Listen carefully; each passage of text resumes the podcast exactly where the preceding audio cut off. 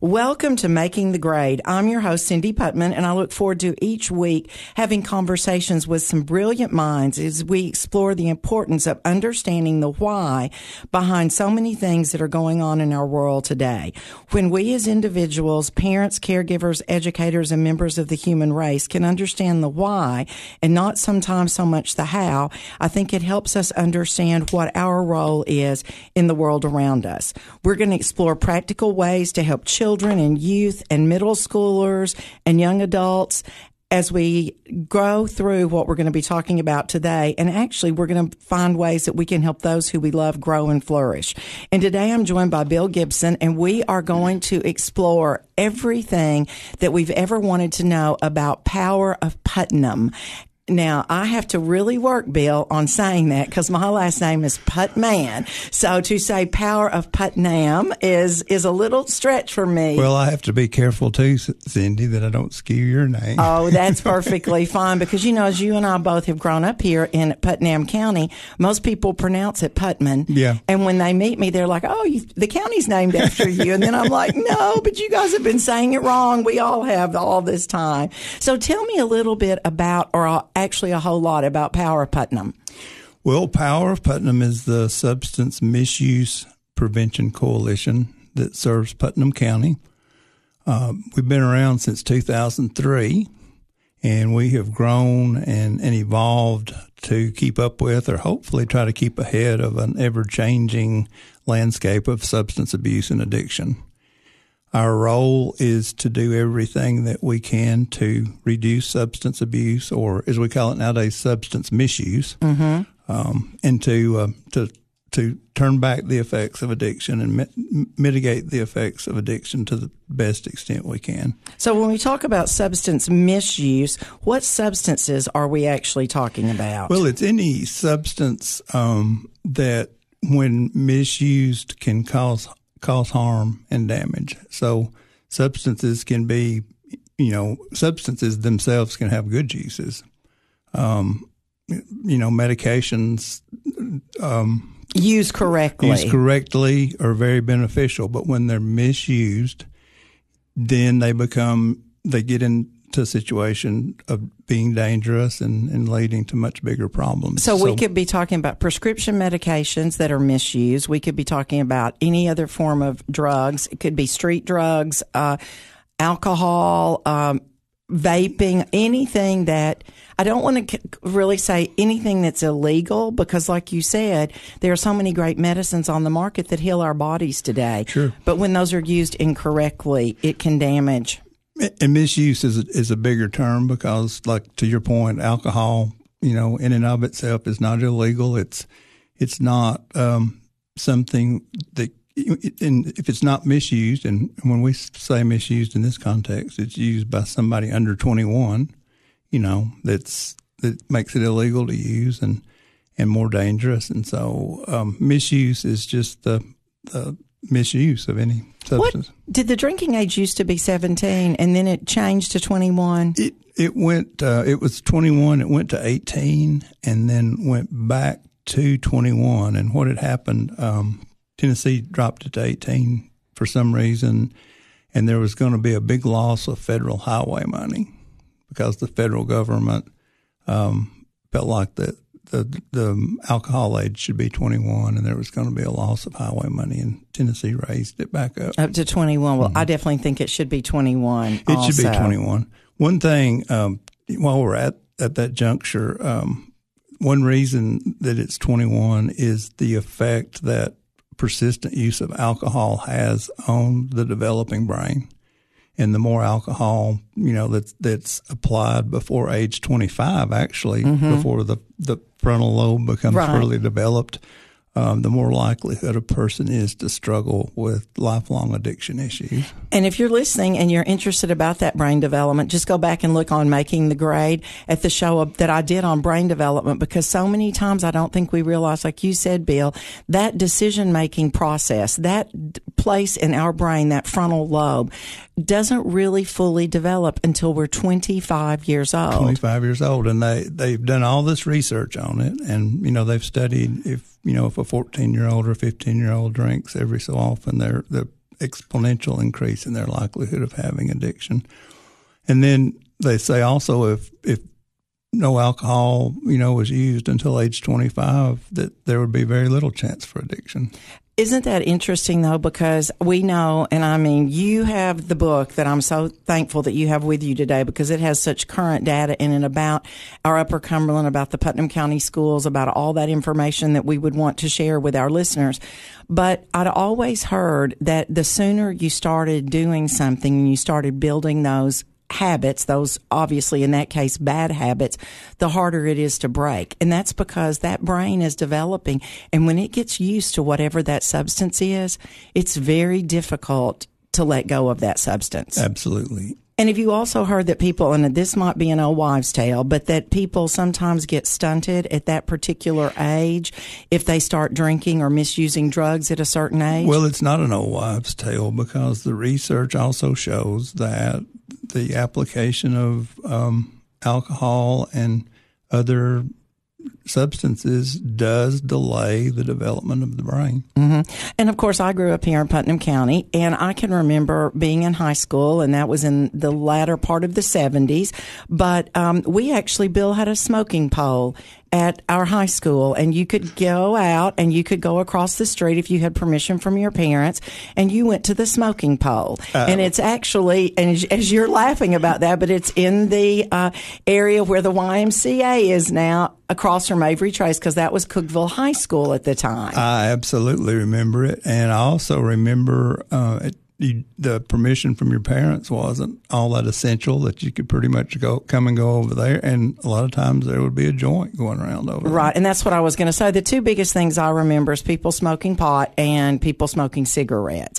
But there are so many more things that kids are exposed to now than I think there was when we were growing up and that's really frightening. It is frightening and one of the most harmful developments was, you know, has been the vape the, the vape delivery systems that started out with tobacco, but now literally uh, any any drug can be delivered through a vape, and the vape is much more uh, hard to detect. It's much more concealable and and much more dangerous because there's nobody knows really what's in them. Well, and the interesting thing about it, and I know you can speak more about this, but they were telling us at a meeting that you and I were at a couple of weeks ago at the Upper Cumberland Development District, there was a representative from one of the outlying counties that said in their school system, in their middle schools, they were having the biggest problem with kids vaping and bringing illegal substances or I guess whatever it is, the THC or whatever is in that, you'll have to enlighten me on that.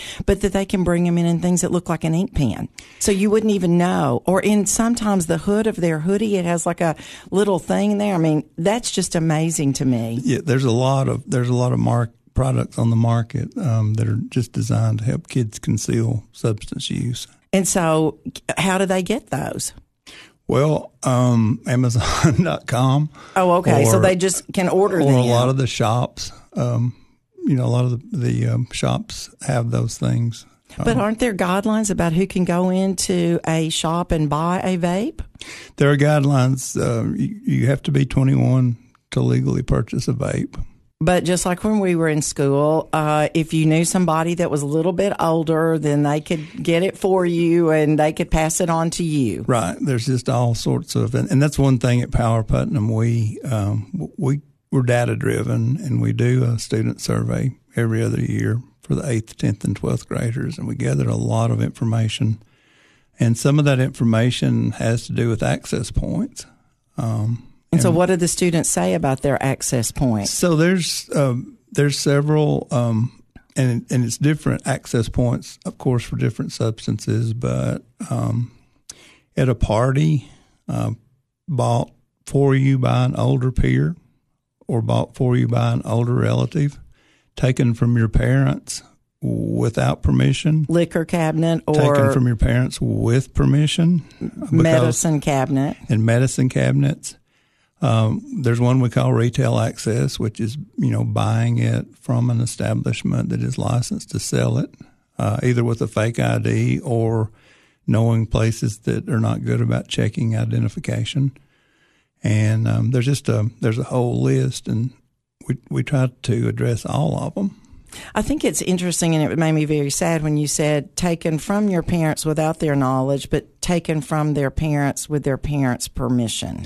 Right. There's a there's been um, you know an ideology that um, drinking alcohol is a rite of passage, and we may have kind of experienced that growing up, and um, some parents believe you know if a child is going to drink at home and they can monitor it and, and maybe even you know host a graduation party in the name of keeping the kids off the road, you know where they won't get hurt in a in a crash. So that, that does happen quite a bit. Well, I think it's interesting when you said that. When we were growing up, I remember that the reason that you weren't supposed to drink is because if you were going to drink and drive, it would increase your chances of being in a car accident. Nobody ever talked to us about the impact that alcohol has on the developing a child or teenager or young adult's brain. We didn't we didn't know that till just fairly recently. And now it, it's really, I think that's kind of in the forefront of what people talk about. It is. We want to avoid any kind of tragedy, obviously, and we have had Yes. those here. We've had tragic situations where kids have been hurt and, and killed in car crashes involving alcohol. We obviously the whole community wants to avoid that, but but a ongoing, larger, you know, more massive problem is that um, you know the constant use of alcohol at an early age is, as we said, fueling future addiction. And let's talk about that future addiction. How hard is it for someone who's addicted to something to get clean? Well, it's um, it's there's a whole range. I mean, it goes all over the place. But start out with the concept that it's that it's difficult, and it's become more difficult as the um, the landscape of substances has developed. Um, I'm thinking in the '60s we had marijuana, '70s cocaine came along, and then we know cocaine transitioned into crack cocaine, which you know every, with every transition like that, coming back from addiction gets harder because the substances are more powerful and harder to break. And then that went to methamphetamine, which amped up the no pun intended, but it amped up the um, the uh, level of addiction and the relapse rates. And what about opioids? Where do we where do opioids fit into that? So what happened, you know, is this methamphetamine kind of began to wear, wear on uh, around the turn, around the, you know, late 1990s, early 2000s. Uh, the opioids came on the market in mass quantities nationwide as um, treatments for pain. There was a lot of propaganda back at the time um, that it, they were safe, they were non-addictive, that you know nobody should have to suffer pain, and the medical community bought into it, and so many people uh, got addicted to opioids simply by following doctor's orders. Or we used to have a in the early days we had a program called "Take Only as Prescribed," and so um, that was not good advice Right. because taking as prescribed was not was not an effective way to do it. And I think we forget about some of the things that have been on the market that people could get addicted to. Um, I have a beloved family member that mm, is in the latter years of her life, but she had a strong addiction to diet pills because you could buy diet pills, you know, over the counter at the drugstore and Dexatrim. Well, I shouldn't, I'm not saying that that was one, but you know, any of those that somebody wanted to buy. And then it became a real issue for her with those diet pills. And I guess that's just like a little, like blue and clears, a little bit of, you know, speed or whatever it was.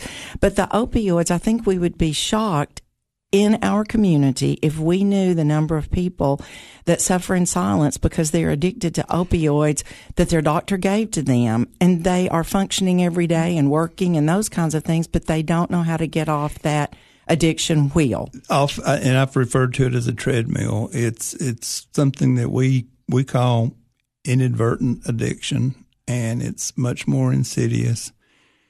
You know, with methamphetamine or cocaine, people had to make a decision. They knew they were going to use an illegal substance, and they knew it was illegal because it was dangerous. Hopefully, and there was information out there. You know, if you're taking a risk if you do this. Uh, so many people have gotten addicted before anybody understood the, the truth about opioids. um, because they had a, a back surgery or even a tooth extraction. Uh, um, and, and, again, there's studies that really show not very many days of use of opioids before a dependence, a physical dependence starts and a likelihood of continued use. And that's really frightening. That's really frightening to think that you could take something that you thought you were supposed to take because it was because we trust doctors and we trust what our doctor says about you need this to heal or you need this to get better and then before you know it you're addicted and then you don't know what to do. Yes, and and not criticizing the medical profession as a whole because everybody kind of bought in bought into it. And so to your point once this um, happens you have bank presidents you have school teachers pastors of churches a lot of times police officers public service workers that are on this wheel or this treadmill that, that is continuing to speed up and they don't know how to reach out for help because it feels like it's gonna it's gonna ruin their lives if they reveal the fact or if they identify the fact that they're struggling with. So they suffer in silence. They don't want to tell anybody what's really going on. So if, if somebody's listening today that they're in that situation or they have a loved one, where is it in this county that they can get some help? Well, there's lots of places, um, and it, and it's contingent on on the person's uh, addiction, what they're addicted to, and how long. But there's there's a lot of opportunities. They can reach us at Power Putnam. We can we can make you know we can guide them, uh, make referrals. There is a red line number, mm-hmm. the, the Tennessee Red Line, and it's a referral number that anybody can call at any time. And you know the the strange thing about that is that I think people are sometimes so Bill afraid to say that I have this kind of problem because there's such a stigma attached to it. And we think of a drug addict as someone, you know, that's, I don't know what, I don't, I mean, I'm not going to be judgmental, but we think of a drug addict as somebody that we don't really know, that somebody, you know, that's living on the streets maybe and all these kinds of things.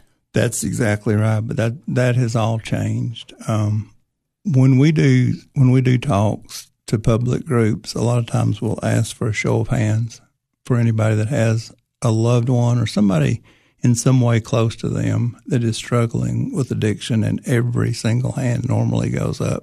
Everybody has somebody. Or and has somebody. That's right. They it's either them, they know somebody, or it's someone that they love and really care about. And again, it could be someone who is functioning, you know, having a functioning life, going to work, following through with things that they're supposed to do, raising kids, whatever they're doing, but they are really suffering because of this. I want to say this uh, while we're on this Tennessee Red Line our referral number. It's something anybody can call. It's 1 800 662 4357. And that's, uh, that's the SAMHSA Red Line. And the Tennessee Red Line is 800 889 9789.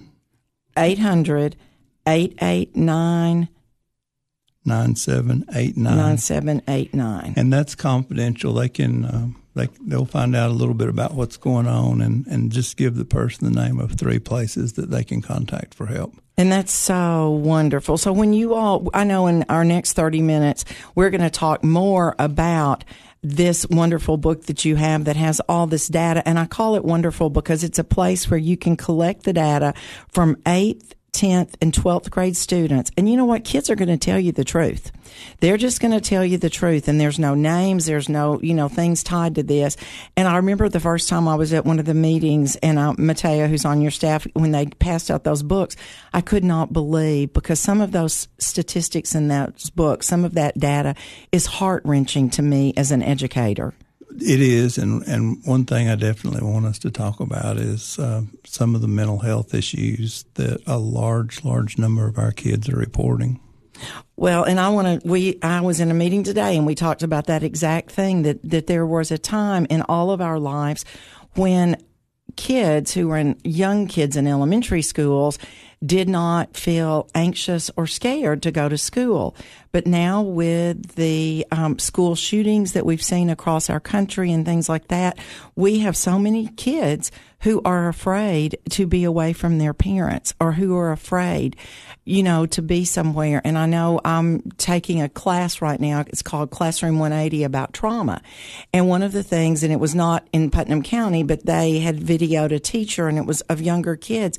And they were talking about when they came to school, they don't want to sit by the door and they don't want to sit by the window. That their parents had said to them the safest place was to sit was in the middle of the room because you could protect yourself better. And Bill, we didn't even think about that we went to school thinking about if we were going to get to sit by our friend, or our girlfriend, or boyfriend, you know, and who was going to, we could sit behind the cafeteria. That never entered our minds. That's a very good point. So we're going to talk about that. We're going to talk about the role that mental health plays and how big do you think the role of mental health is in substance abuse? I mean, do you think mental health comes first that they are struggling with something and they turn to a substance to just take the pain away or take the edge off? So, the one thing we do know is that mental health issues and substance misuse issues um, coexist almost all the time. They the, the age old question is which one came first. You know, did, did, did somebody have a mental health issue that they wanted to, that they tried to self medicate, or did the use of the drugs lead to mental health issues? And it certainly goes both ways. Do you have a personal opinion on that? I don't. I, I would say that, you know, it may be somewhere in the middle. Well, I think there's a lot of unresolved trauma in a lot of people's lives that growing up that we didn't know it was trauma that someone probably told us, you know, just you can get over that or just go on or pretend like that never happened. And I think a lot of people that have unresolved trauma have turned to a substance abuse or bill overeating, excessive amounts of food, um, shopping. Now that there's so much shopping online, pornography. I mean, you know, kids have cell phones; they can access things that we could never have accessed. Right. So there's so many different things that that can make that addiction kind of flare up in your life, and it just seems like, um, especially in the South, that we kind of put those in tiers. That this addiction is worse than this addiction is worse than this addiction. But I'm so delighted that Bill Gibson is here from Power Putnam today because Bill has a heart to work with someone who has had an addiction or is in the midst of an addiction. And Power of Putnam, and you guys are located, and if you're a native Cookeville, I still call it the Darwin Mall, but that's not what it's called anymore. It's the West Town Center nowadays. And y'all are upstairs, so someone can call your office. And what's the number at your office? It's 931 520 7531 but also uh, our website, powerofputnam.org, and our Facebook page are, are, great ways to get in contact with us too. And you all also have some monthly meetings that I know that I get to attend where you find out a lot of information. So there's a lot of ways that people can find out and get involved in supporting this cause. If I don't say anything else, I got to, I want to be sure to invite everybody that's interested in this issue to come to a, to check the website, come to a Power of Putnam meeting. It meets at the Cookeville Police Department the first Thursday of every month at 11 o'clock. We have lunch and uh, a meeting, some kind of presentation or training. But the best part about it is you probably believe, Cindy, is the networking and the, the group of like minded people with coming from all different perspectives coming together to attack this problem. If you have an interest in what Bill and I talked about today, you want to make sure that you come back for the next podcast because Bill and I are going to take a deep breath and we're going to wrap this up and we're going to figure out and how we're going to move forward in talking about a lot of the things that we just barely touched the tip of on making the grade. I'm so glad you're here with us and we will be here in a couple of weeks.